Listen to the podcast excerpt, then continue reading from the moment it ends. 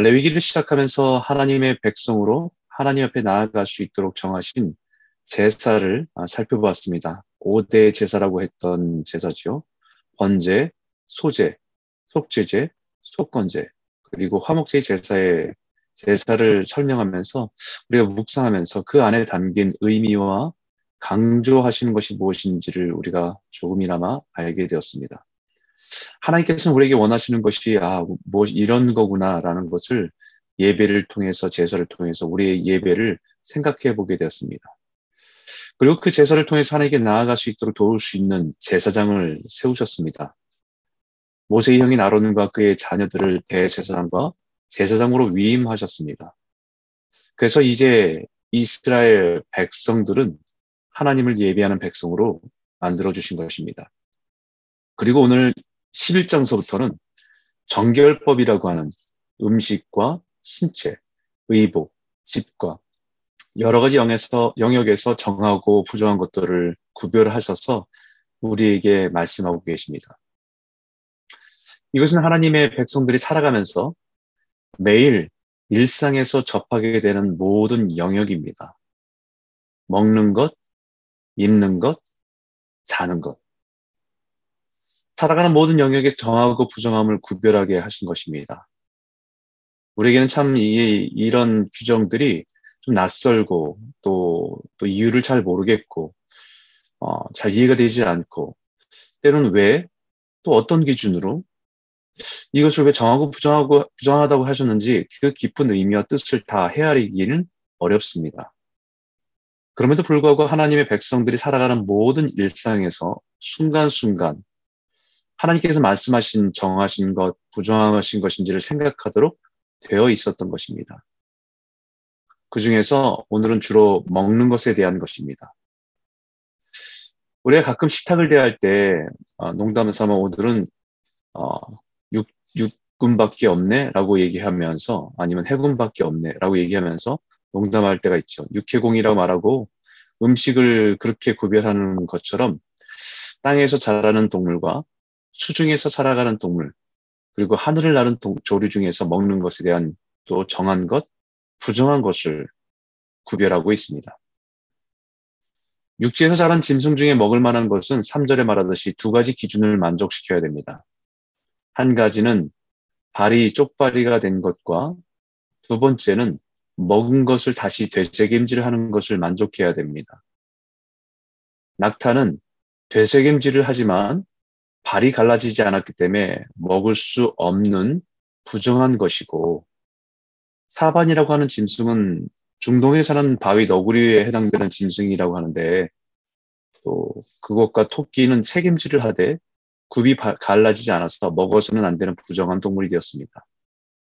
사실 토끼나 사바는 먹은 것을 다시 꺼내서 되새김질을 하는 것은 아니지만 그 먹는 모습이 되씹는 모습 같아 보여서 그렇게 본 것입니다. 현대 우리가 좋아하는 특히 한국 사람들이 좋아하는 돼지는 구분 갈라졌지만 색임질을 하지 않기 때문에 부정한 동물로 구별되어졌습니다. 물속에 사는 동물에는 지느러미와 비늘이 있어야 하는 것입니다. 지느러미와 비늘이 없는 것은 가증한 것으로 하나님의 백성들이 혐오하게 여기고 피해야 되는 것으로 정해졌습니다. 하늘을 나는 조류 중에서는 어떤 독수리류, 매, 그리고 까마귀, 갈매기, 올빼미, 박쥐 같은 구체적인 종류를 언급하면서 먹을 수 없는 부정한 것들로 가증이 여기라고 말합니다. 그리고 곤충 중에서는 날개가 있고 네 발로 기어다니는 곤충은 부정하고 그 중에 메뚜기와 같이 기어다니지 않고 뛰어다니는 것은 먹을 수 있다고 정해주셨습니다. 이렇게 부정하게 정해진 동물 중에서는 현재 아, 우리 일상에서 흔히 접하고 먹을 수 있는 음식인데 그 당시에는 왜 부정하다고 정했는지 우리는 의아함을 가질 수밖에 없습니다. 또 어떤 것들은 아, 이래서 하나님께서 우리에게 그것을 먹지 말라고 하셨구나, 부정한 것, 부정하다 하셨구나 라고 하는 것들을 우리 이번에 코로나 바이러스나 여러 가지들을 이런 바이러스들이 생기는 과정들을 볼 때 아, 하나님의 말씀하신 그 규정들이 의미, 다 의미가 있었던 거구나라는 것을 위생적으로 우리가 깨닫고 사람들 앞에 위험하기 때문에 하나님께서는 그것을 우리들을 피하도록 하셨구나라는 것을 뒤늦게 깨닫게 해주셨습니다. 가장 먼저 정함과 부정함을 나누는 가장 중요한 의미는 우리가 이것을 묵상할 때 아, 잘못 오해하는 경우가 있습니다. 잘못 오해하는 경우는 우리는 그 짐승의 어떤 잘못된 것이 짐승에게 문제가 있다고 보는 것입니다. 그 동물 자체가 더럽고 악한 것은 아닙니다. 모든 만물을 지으신 하나님께서 모든 창조물을 보시고 보시기에 좋았더라라고 하신 생명체이기 때문입니다.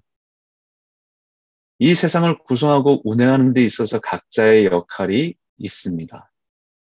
벌레도 심지어는 미생물조차도 우리에게는 그것은 부정하다고 먹을 것이 되지 못한다고 하지만 그 자체가 죽은 시체를 분해하고 또 그것이 다시 어, 이 먹이 사슬과 함께 세상에 어떤 에너지가 되고 하는 역할들이 다 있기 때문입니다.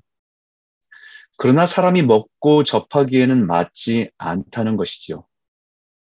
그렇기 때문에 중요한 것은 그 각 생물이 아니라 그것을 대하는 사람이 먹을 때, 마실 때, 입을 때에 세상과 구별되어야 된다는 것이 가장 중요한 포인트이고 우리에게 강조하는 의미입니다.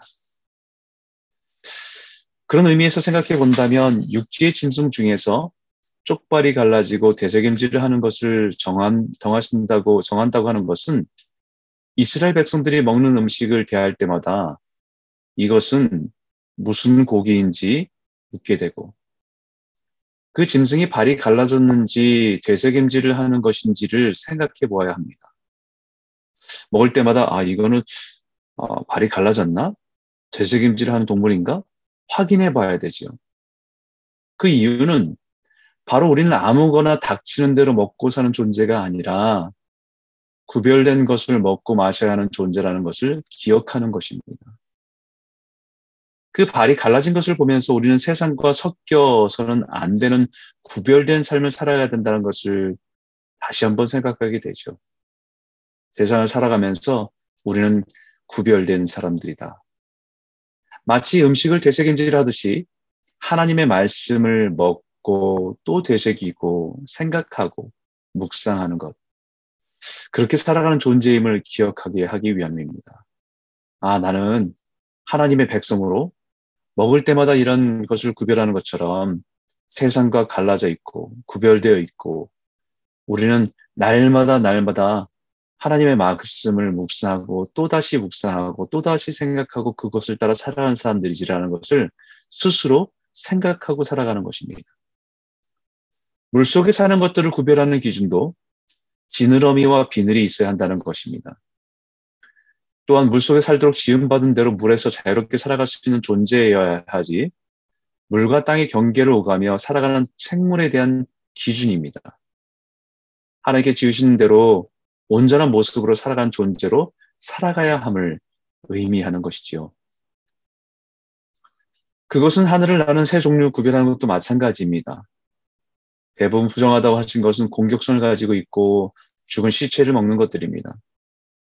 자연 생태계에서는 자연스러운 먹이 사슬이고 생존의 방법이겠지만 사람들이 먹어야 하는 음식으로는 부정하다고 하는 것입니다. 그런 것을 보고 생각하면서 하나님의 백성은 자기의 만족을 위해서 누군가를 파괴하고 빼앗는 존재가 아니라는 것을 기억하는 것이죠. 곤충에 대해서도 날개가 있고 땅에 기어다니는 것은 부정하다고 하신 것은 하늘을 날 수 있도록 지음 날개로 날개를 주어서 지음 받았음에도 불구하고 땅에서 기어다니고 살아가는 존재여서는 안 된다는 것입니다. 날개를 하나님께서는 그 존 생명체에게 날개를 주셨으면 날아다니는 존재로 살아가야 될 텐데 땅에서 기어다니는 존재로 살아서는 안 된다는 거죠. 그 중에서 메뚜기는 그래도 자신의 날개로 뛰어올라 살아가는 의미를 부여한 것입니다. 우리는 하나님의 백성입니다. 하늘에 속한 사람들입니다. 그럼에도 불구하고 땅의 것에 연연하고 살아가서는 안 된다는 존재임을 기억하라는 것입니다. 이런 먹는 것의 정결규를 통해서 하나님의 백성들은 탐욕에 이끌려 아무거나 먹고 취하는 존재가 아님을 의식하며 살아가는 것입니다. 무엇을 먹을지, 무엇을 마실지, 무엇을 하든지 주의 영광을 위해서 살아가는 존재임을 기억하라는 것이죠. 돈이 된다고 아무 일을 했어도 안 되고 배고프다고 아무 것이나 남의 것을 빼앗아 자신의 배를 채워서도 안 되는 사람들입니다. 그래서 로마서에 구원받은 백성들에게 선포하는 말씀 가운데 그 내용이 있지요. 그러므로 형제들아 내가 하나님의 모든 자비하심으로 너희를 권하노니 너희 몸을 하나님이 기뻐하시는 거룩한 산재물로 드리라. 이는 너희가 드릴 영적 예배니라. 너희는 이 세대를 본받지 말고 오직 마음을 새롭게 함으로 변화를 받아 하나님의 선하시고 기뻐하시고 온전한 뜻이 무엇인지 분별하도록 하라. 어쩌면 이 말씀이 구약의 레위기의 전체의 내용을 함축한 의미라고 할 수 있을 겁니다.